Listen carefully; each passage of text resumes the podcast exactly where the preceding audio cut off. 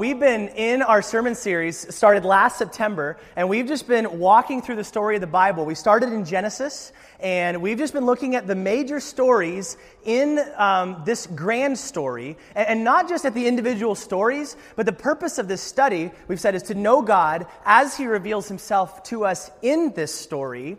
And, and, we want to see how these aren't all just a bunch of random uh, moral tales or, or stories that God just sort of randomly chucked into the Bible that they actually work together to tell this one grand narrative primarily about God, secondarily about us, and the relationship that we can have through Him, and it only comes through Jesus. I once heard a guy, Timothy Keller, he said that you have not preached a text correctly until you've preached Christ in that text. And we see at the bottom of every verse, of every story, it's Jesus, it's Jesus, it's Jesus. And this morning is no exception. As we walk through this story, we've had these symbols that have helped us uh, remember our story. And, and so if you haven't been with us after you see us do this, please still come back, uh, no matter how weird you might think we are. Okay, you remember with me? If you've been with us, story goes God, creation, fall, promise, flood, tower, patriarchs, Exodus, law, conquest, judges, kingdom, divided, exile, return, silence, and Jesus. There you are. Um, next time, I, I, should, one of these times, I'm going to take the thing off the screen and see if you guys can remember. Um, Nobody will be here next week, at least the ladies or the guys, apparently. Um, I don't know if you guys knew this. I hide it pretty well, but um, true confession, uh, I'm a bachelor. I don't know if you guys had, I, know, I know that I, I carry myself uh, unlike that, but I am, I am. And um, I'm guilty of a lot of bachelor stereotypes. So you open my fridge, and you're not going to find a lot. You're going to see some, some mustard, uh, some carrots, uh, you might find some eggs. You're definitely going to find something moldy, right? Uh, and you, if you find some real food, it's leftovers from like a party I was at or from my parents' house, something like that. That's how you know I was out of my apartment. But the worst part, my most bachelory batch thing, bachelor thing that I do is my trash.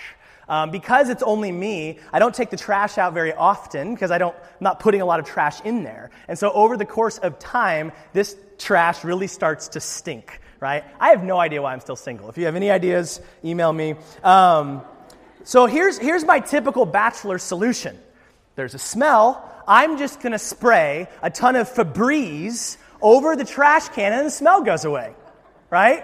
Now, is that a good solution? It is not. And the reason, somebody said yes, you must be single too. Um, the obvious reason that this isn't a good solution is because the problem ultimately is not the smell. What's the problem? It's the stinky, moldy, mustard, carrot, vegetable garbage that's in the trash, right? That's what needs to get taken out. And what we're going to see this morning is this, this principle that the problem determines the solution. The problem determines the solution. What you assess to be the problem will determine the solution that you chase to solve that problem. And similarly, in our lives, what we determine to be the problem when it comes to our sin will determine what solution we chase to solve that problem. And if we think that prim- the primary issue with our sin is the things that we do, then we're going to, ex- ex- we're going to search for external remedies but what I think we're going to discover today in our text is that the problem is not primarily in what we do, but it goes deeper than that. It's, it's a heart issue. And so often, when it comes to our sin, we are trying to cure cancer with a band aid. We're trying to have, make external solutions for internal problems. I have terrible hips. And what I need is not just Advil and a massage. Having said that, both of those would be great, especially on Sundays. But the problem is deeper. It's a structural bone issue. I need new hips. And what we're going to see today, and I want us to walk through, uh, Jesus is going to have this showdown with the Pharisees, okay? It, it never goes well with Jesus and, and the Pharisees. And what we're going to see here is that the Pharisees have misdiagnosed the problem with sin, and therefore they're going after the wrong solution. My aim this morning is to show that what we are dealing with is an inside out thing. That, that ultimately, when it comes to worship, or excuse me, when it comes to salvation, salvation happens from the inside out. It's not, it's not that we, it's not the problem out here, it's the problem in here. Salvation is a heart issue because sin is a heart issue. I need to be saved from what's in here because sin is in here. It's not just out here in what I do, because ultimately, at the bottom of that, worship is a heart issue. Salvation's a hard issue because sin is a hard issue, because worship's a, a hard issue. And we're going to unpack that today in our text in Mark chapter 7. We're actually going to go backward. We're going to start with worship being a heart issue. So, what we see in Mark chapter 7, I'll have the verses up here in the New Living Translation. You can feel free to follow along in your own. Um, there's what we're going to see at the beginning of, of Mark 7 is this confrontation as the Pharisees come to Jesus. As always, they've got a beef with Jesus. And look at what it says, verse 1. One day, some Pharisees and teachers of religious law arrived from Jerusalem to see Jesus. They noticed that some of his disciples failed to follow the Jewish ritual of hand washing before eating. Notice it says Jewish ritual. Okay, we'll come back to that. The Jews, especially the Pharisees, do not eat until they have poured water over their cupped hands, as required by their ancient traditions. Similarly, they don't eat anything from the market until they immerse their hands in water. This is but one of many traditions, rituals, traditions, they have clung to, such as their personal ceremonial washing of cups, pet pitchers, and kettles. So the Pharisees and teachers of religious law asked him, Why don't your disciples follow our age old tradition? They eat without first performing the hand washing ceremony. Ritual, tradition, ceremony. What we need to note here is this issue they have. They're mad because the disciples are not washing their hands before they eat. Now, understand this. This is not a sanitation issue. Okay? This was their beef is not, hey, you didn't teach your disciples. What do you teach your kids before they wash their happy birthday to you? Happy birthday. You sing that twice? Is that what I don't know. That's what they taught me in elementary ed. Uh, this is not an issue of sanitation. This was an issue of Tradition, tradition, right? Are you with me? Fiddler on the Roof fans? No? Great. Uncultured Alaskan. Uh, no. so, so it's not an issue of sanitation, it's an issue of tradition. And uh, let me explain. The Pharisees, they literally wrote the book on, on, on when it comes to things that make you unclean. And there was, in the book of Moses, the law of Moses, there were all these things that could make somebody unclean. Certain things that you did, certain things that you touched, and they would make you, in God's eyes, according to the law, ceremonially unclean, meaning you had to go through some steps before you could worship rightly again, before you could engage the community again. But the Pharisees, they put this on steroids, and they took this to a, a degree that the law had never intended for it to go. In fact, they taught this crazy story that one of the issues of the, the reason they washed their hands is they believed that when you slept at night, there was this little demon named Shibta. And Shibta would sleep on your hands, or would sit on your hands while you slept. And in the morning, if you didn't wash before you ate, that that demon would go from your hands to inside of your mouth. How freaky is that, right? So you, you try that one on your kids. Wash your hands, Tommy, or a demon will enter you, right? Happy birthday to you. you know, you're, you're freaking it out, right? So th- th- this, where did all this come from? Well, let's rewind for a second to see how the Pharisees got where they were here. Now, we go back to our story. Um, it says, in the, remember in the law, when, when Moses, he gave the law to Israel from God. And what did God say? If you obey this law, I will bless you. And if you disobey this law, I will curse you. It was a covenant based on their behavior. Now, remember, we said that the law was, God knew that Israel wouldn't keep it. In fact, He gave it to them to show them their inability to do right in sight of God and to look forward to the deliverer that would rescue them from their evil. But what we see with the, Israel is they, sure enough, they disobey. We, we've gone through the story, and what happened? Because of their disobedience, they were cursed, just as God said. And so they were exiled into the land of Assyria and into Babylon.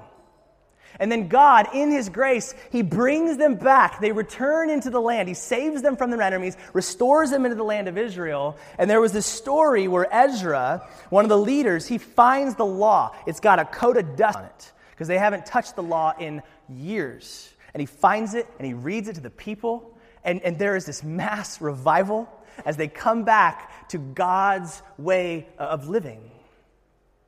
But then what happens is the leaders start to say, man, we've got to make sure that we keep God's law So, what we're going to do is we're going to start to build this fence around the law to make sure that we keep the law. And then we're going to keep building more and more fences because they wanted to, it, it, came from a good place. We want to do what God says, so we're going to build all these fences, make all these rules around the rules to make sure that we keep God's law.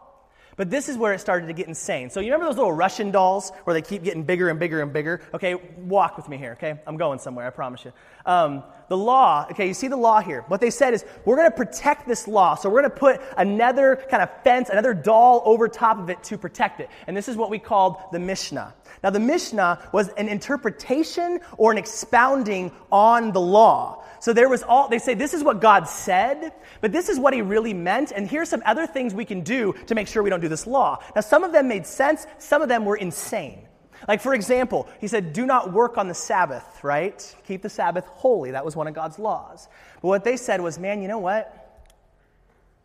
One of the things that we don't want you to do, if you looked at it, if you happen to look in a mirror, you might see that you have a gray hair. And then you might be tempted to pull out that gray hair, and that would be work. Therefore, thou shalt not look into a mirroreth. So this, is, this, is, this was, this was their, their mindset. You can't even look into a mirror because you, you might do work. They had 30 chapters in the Mishnah about how to wash a pot or a pan. I mean, you thought Leviticus was rough, right? I mean, so, and then if that wasn't enough, nether doll. We got to protect that. They had what they called the Gemara. And the Gemara was an explanation of the explanation of the law. Okay, now we've added to it. Then they took this thing called the Talmud. And the Talmud was a combination of the Mishnah and the Gemara. Okay, we're just adding more and more rules. And then they said that's not enough. So we need to add a bunch of more rules to this thing. And it became the Super Talmud which was four times the original size. They kept writing down more rules, more laws, more interpretations, and then they take the midrash, which was all that in a bag of rabbinic commentary, right? They take everything there and they stick it into this big. I mean, where have we gone? And so you're walking around with this book in your little radio flyer wagon the size of a small child and you go to do something, well, let me see what the, you know, and try to read through this thing and see if I'm allowed to, how do we, it's chaos. And here's the problem. Here's the problem. The, the Pharisees started to elevate their own tradition over the Word of God itself. In fact, you read in the Talmud, and, and, it says for itself, it says it is a greater, listen to this, it is a greater crime to transgress the words of the school of Rabbi Hillel than the words of Scripture. And there are many quotes that I could have put up here that are very similar to that. They started to love their own traditions and ignore the heart of God's command. In fact, it, they took it to a salvation level. Look at this quote. Rabbi Tahanath, he said, Whoever has his abode in the land of Israel, meaning he's a Jew, he lives in the land of Israel, and eats his food with washed hands, may rest assured that he shall receive eternal life. He says, if you wash your hands before you eat and you're a Jew, you'll be saved. Makes you rethink the Purell before Senor Panchos today, amen, right? Going to heaven, washing my hands. I mean, how left of center have we gone? They believed these traditions were how they would be saved. And so the accusation here against Jesus' disciples is not that they broke the law, is that they went against the traditions of man. And so Jesus, as you can imagine, did not take this sitting down. He, he, look at the condemnation that he, he brings on to the Pharisees. He says, You hypocrites. Isaiah was right when he prophesied about you. So here's hundreds of years in advance. Isaiah prophesied about these Pharisees and their, and their hypocrisy. He says, For he wrote, These people honor me with their lips, but their hearts are far from me. Their worship is a farce for they teach man made ideas as commands from God. And the word here that Jesus uses, he says hypocrites. In the Greek, that meant an actor. He says, You are pretending. You are putting on a show. You honor me with your lips and your external behavior, but inside, your real worship, he says, it's a farce. Your translation might say it's in vain. It is empty. You are pretending you're an actor. And what Isaiah was telling the Israelites then and prophesying about the Pharisees that Jesus is talking to now is you are going through the motions, but your worship has, your heart is not in your worship. There's no relationship in this worship. It's a sham. And Jesus gives them an example, one of the things that they do to, to contradict God's word. Look at what he says. Because, um, oh, let me say this first. Jesus said that does God, hold on, I skipped that part. Rewind. All right, God desires to be worshiped from the heart. This was the heart of the law. In Deuteronomy, God sums this up. He says this you, you know this verse You must love the Lord your God with all your heart, all your soul, all your mind. And when Jesus was asked, he said, What is the greatest commandment? How did he sum it up? He said, Love the Lord your God with all your heart and love your neighbor as yourself. That, that it's a worship from the heart that, that evidences itself in love toward God and love toward others. It's a heart issue. And what he's going to show here is an example of the Pharisees violating this command is this. He said, You skillfully sidestep God's law in order to hold on to your tradition. Again, tradition being elevated over God's law. Now look at the example. It says, for instance, Moses gave you this law from God honor your father and mother. Remember, that's the fifth commandment in the Ten Commandments honor your father and your mother. And then he quotes Exodus 21. He says this Anyone who speaks disrespectfully of mother or father must be put to death. Did you hear that? You disrespect mom and dad, and it's capital punishment. Kids, are you not glad you live in the age of grace? Right? Can you imagine? Man, dad's an idiot. right? You're just like done. That would be insane. The heart of this rule, the, the heart, as, as the heart of the whole law was, is to love your parent as yourself to respect them, to obey them, and as they grow older, one of the ways that you express that is to take care of them. See, loving God is loving other people. If I love God with all of my heart, I will love other people with all my heart. You can't get the vertical without the horizontal, it's a package deal. But here, here's what the Pharisees did, and here's how they ignored the heart of this law. Look at this. He says, But you say it's all right for people to say to their parents, Sorry, I can't help you, for I have vowed to give to God what I would have given to you. In this way, you disregard uh, in this way, you let them disregard their needy parents. Now, let me explain what he's saying here. This is a thing they called Corban and your translation might have used that word Corban in it. He says, Cor- Corban means given to God. So, so here's what they would say.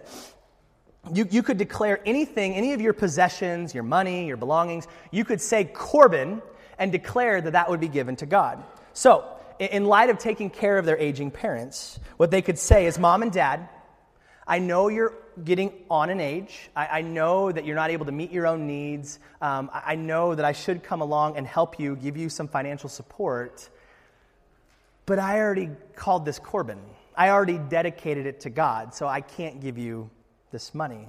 Now, to make this even shadier, this was a deferred gift. So, so what this means is that in the meantime, they, they, could, they, they had pledged it to God, but they didn't actually have to give it to Him. So their whole life, they could keep it and, and manage it and do whatever they wanted with it. The idea being, when they died, then it would go to God. How generous. And really, what had the Pharisees done here? They had just found a loophole They'd find a loophole to say that they didn't have to give their money to anyone else. And tradition says that Pharisees would do this all the time. They would just walk around saying, Corban, Corban, Corban, saying, this is, this is going to God. Wouldn't that be sweet to do that? Your PFD comes rolling in, Corban, sorry, can't give it to the church, can't give it to the needy. It's Corban, paycheck every week. Corban, right? Car, Corban, everything, your kids. Cor- I mean, you just start labeling everything Corban and keep it for yourself. And this is what Jesus says to them. This is harsh says, So you cancel the word of God in order to hand down your own traditions. And this is only one example among many other. This is, I'm just getting started. You do this all over the place. You are negating the heart of God's word, God's intent and purpose for you. Because make no mistake, what was God's command? To love. And they are not loving their parents. This isn't about giving money to God, this is greed. This is them wanting to keep money for themselves and declaring that it was given to God. It's outward acting, it's hypocritical worship. And I can't tell you how many church leaders fall into this trap. People who are so busy doing church activity and in the meantime completely neglecting the ones in their own home that they've been called to love. Talking to a pastor who had on the outside what looked like the most successful church he had ever had, hundreds and hundreds of people being added every month. And he said, I'll tell you what, there was no bigger regret in all of my career because I was spending 80 or 90 hours a week doing church things and completely neglecting my wife and my children, and I'm still paying the price to this day. Are we claiming that we're doing things for God in the meantime, ignoring the heart, which is to worship and love Him and others? So, worship is a hard issue. But here's the problem you and I, we have sinful hearts. We have hearts, listen to me, that are completely incapable of worshiping God rightly and loving our neighbor as ourselves problem is the heart. And that's where Jesus goes next. He's going to show us that sin is a heart issue. Sin is a heart issue. We have to ask ourselves this question. And this is huge. We said the problem determines the solution. So we have to ask where does evil come from? Some of the parents are like Disney. Yeah, you've seen the YouTube clips. You know exactly what I'm talking about, right? Hollywood, right? We kind of paint it. When in doubt, you say it all ori- originates from Nikiski, right? I saw the petties here today. Here we go. Just teasing because I love. Um, we, we often we, we, we paint this picture. I hear from pastors a lot this language of like it's us versus the world. Like the evil is out there, and we all need to huddle up in here with our precious moment dolls and just try to stay away from the evil that's out there in the world. And we kind of treat it, I was thinking of like the game Pac Man, right? You ever play Pac Man? And, and it's like the, the sin is those ghosts. And you're just trying to evade. You're doing your little Pac Man thing, eating the fruit, just minding your own business, and trying to stay away from the sinful ghosts that are chasing you down. That the sin is out here. But the problem is the evil is inside of you, Pac Man, right? Do not let that smiley yellow face deceive you. Pac Man is pure evil. The sin is inside of me. This is exactly what Jesus tells the Pharisees.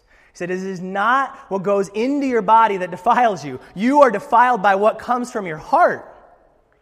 See, it's not what goes in, it's what's already inside of me. He says, For from within, out of a person's heart come evil thoughts, sexual immorality, theft, murder, adultery, greed, wickedness, deceit, lustful desires, envy, slander, pride, and foolishness. How many of those have come out of my heart this week?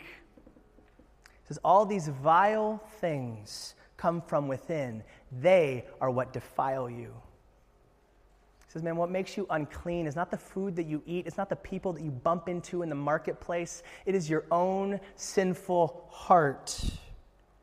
And remember, where we see the problem coming from determines our solution. So if we think that evil is from without, if we think evil is out there, then like the Pharisees, our solution is going to be to build fences, to make rules, to shield ourselves from the outside evil. So, for example, so the problem determines the solution. Think about one of those from the list. Let's grab sexual immorality. Okay? The, the word here, the Greek word is porneia. So that's where we get the word pornography. Basically, the word here, he's saying about anything that it's sex outside of God's intent, it's sex out of bounds. Any sexual pleasure that you find that is not the way that God intended for it to be enjoyed. Now, listen. If the problem is external, okay, so here's the, here's the sin sexual immorality. If the problem is external, then we're going to make some rules to try to avoid the sin. So we could simply say what the law says do not commit adultery. So if I don't sleep with another person's spouse, then I'm not going to be sexually immoral. But Jesus busted that all up when he said at the Sermon on the Mount, he says, Man, you even look at a woman with lust in your heart, you've committed adultery. It's the same thing in God's eyes. So it's not just the physical act outside of marriage. So we go, okay, I got to add another rule don't look at pornography. But, but I got to keep adding rules. Okay, I'm going to put a password on my computer so that I can't, unless my spouse logs me in, I can't look at that. Now, that's a good idea, But what we find is that we still have the capability of lusting. Because it doesn't just have to be at a computer, I could be looking at another person. So we make another rule don't look at people.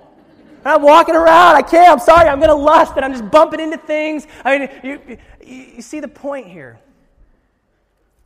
The point is that I don't need a laptop, I don't need a website, I, I don't even need another person to lust. The sexual morality is in my heart. And in a room all by myself with no one around and my eyes shut, I can still commit the sin of lust and sexual immorality. Now, I want to be clear here. is, it, is it good to remove barriers? Absolutely. So, is it wise at times to put a password on your computer? Because you know that when I'm by myself, I do not have the self control right now to use that thing in a way that would glorify God. 100%. And if you know, man, I can't, I mean, I, I have this smartphone and I don't have the discipline right now. If I own this, I know where it's going. Jesus says it's better to throw that smartphone away than to commit that sin. Yes, go to extremes, but know that those are symptoms. And at the end of the day, the problem is my heart, and so the solution needs to be the heart. God demands worship from the heart. But I have a corrupt heart, incapable of worshiping God. And Jesus says, I know. That's why I came.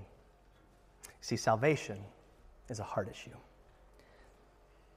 Salvation is not, it's not a checklist. Okay? We don't go through these externals and go, okay, man, I got to go to church this time, this many times a week. I got to tithe this amount of dollars a week. I got to read your Bible, pray every day, and you'll grow, grow, grow. Is that the only the one that knows that song? Okay. Maybe my mom made that up. I don't know. Don't drink, smoke, or chew, or hang out with girls who do, right? And you continue to add these Russian dolls over top, over top, over top to protect myself from the external evil and to gain favor with God. But listen, there are people who attend church faithfully every single week tithe their gross, not even their net alone. There are people who are doing very nice things, who are not doing very bad things, who are washing their hands every time before they eat, and they are going to hell. Why? Because the problem is not out there, the problem is in here. I don't need a band aid, I need a heart transplant. I don't need Febreze to contain the stink. I need the garbage in my heart to be removed. Because the reality is, man, we can go through the motions in worship. Like we can be here today, we can be in our seat, you can be listening to me, we can be worshiping together. How great is our God? Sing with me, how great. And we can, we can go through the external motions. Here's your stupid tithe check, right? We can get up every morning. My eyes can physically hit the page of the Bible. There we go. Check that off the list. God's happy with me. I did my. We can go through the motions. But does that honor God? Does that worship from the heart?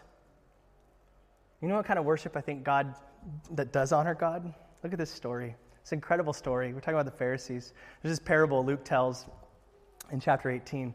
It's the, the tax collector and, and, the Pharisee. Remember, tax collectors looked down upon as these sinful, sinful people. Pharisees, of course, religious, top of the pyramid. So Jesus told this story to some who had great confidence in their own righteousness and scorned everyone else. So there's these, there's these people, and, and he's talking to the Pharisees, these people who say, Man, uh, look at what I've done. Look at the external things. Look at the fences I've built. Look at my behavior. God's going to accept me because of that. And this is what he had to say. This is the story he told. Two men went to the temple to pray. One was a Pharisee, and the other was a despised tax collector. The Pharisee stood by himself and prayed like this I thank you, God, that I am not like other people cheaters, sinners, adulterers, and I am certainly not like that tax collector. He says, I, fa- I fast twice a week, I give you a tenth of my income. This man is looking at his externals to be accepted before God. And then here comes this sinful tax collector. Tax collector stood at a distance, dared not even lift his eyes to heaven as he prayed. Instead, he beat his chest in sorrow, saying, Oh God, be merciful to me, for I am a sinner. And Jesus wraps it up. He says, I tell you this, not it, this sinner, not the Pharisee, returned home justified before God. See, that sinner knew how to worship that sinner understood the, the holy God that he was approaching. That sinner understood how unholy, how unworthy he was. He understood the depths of his, not his outward sins, but his own sinful, garbage heart. And he understood that the only way to enter into God's presence, the only way to have a relationship with Him was by the mercy that God would show him, that God would provide a way for him to be saved. And I had my own tax collector moment this week. It's Monday morning. I was reading my Bible, and I had stayed up late the night before watching Cowboys game on DVR, my own dumb choices. So I'm tired, and you know, I'm sitting there trying to read, and I'm nodding off. And I'm like, man, I got to do something different. And I stood up, and I put some headphones in, and I'm listening to some worship. I was listening to the song Lion and the Lamb. We're going to sing that at the end of the service today if I quit talking. And I'm listening to this song, and it's singing about this lion of Judah. And it's this line that says, Who can stop the Lord Almighty? And I'm like, Yeah. I got all these enemies, I got all these things, and God is conquering them like a lion. Man, God is amazing. And then as I'm singing this song, I don't know how my mind even drifted here, but I started thinking about other people in my life. And I'm just like, I'm ripping them apart in my mind, and I'm, I'm just thinking these really negative, sinful thoughts, putting people down, ripping people up. And all of a sudden, like, I realize as I'm singing this song, how wicked my heart is. And I'm thinking, this lion of Judah did not come to, de- to devour the enemy out there, but to conquer my own sinful heart. And this lamb that came to be slain, it was not for these enemies uh, in foreign soil. It was, it was to die in place of my own sinful heart. I should have been the one on that cross, and it broke me. And I'm sitting there on my bed. I mean, I'm an emotional robot most of the time, and I am just weeping before my God. Jesus, I am a wreck and I need you. And I started singing that song, I need you, I need you every hour. I need you. And without you, I have no hope. And I'll tell you, it was one of the most genuine moments of worship I've had in, in months. And this is why God gave the law not to give Israel a bunch of external rules to follow, not to stay away from the dirt and the Gentiles from without.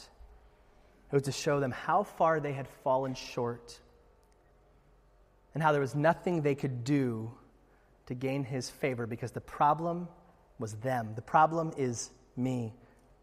And there is no other hope than for the desperate cry that they would look forward, that one day a deliverer would come to rescue them. And, church, he has come, and he has rescued us. See, the, the, problem determines the solution. And, and this prophecy back in Ezekiel, they spoke to this. This deliverer was going to come. And here's what he was going to do not give you a bunch of rules. It says, Then I will sprinkle clean water on you, and you will be clean. Your filth will be washed away, and you will no longer worship idols. How? He says, Here's the process I will give you a new heart and I will put a new spirit in you. I will take out your stony, stubborn, disobedient, lustful, garbage heart, and I'll give you a tender, responsive heart. I will put my spirit in you. Why? So that you will follow my decrees and be careful to obey my regulations. The only way that we can worship God rightly, love our neighbor rightly, is if we get a new heart. And that's exactly what Jesus came to do to give us a new heart. And, and Titus, Luke, uh, Jesus, uh, Paul says this He saved us. Jesus saved us. How? Not because of the righteous things we've done, not because of the fences we built, not because of my externals, but because of His mercy.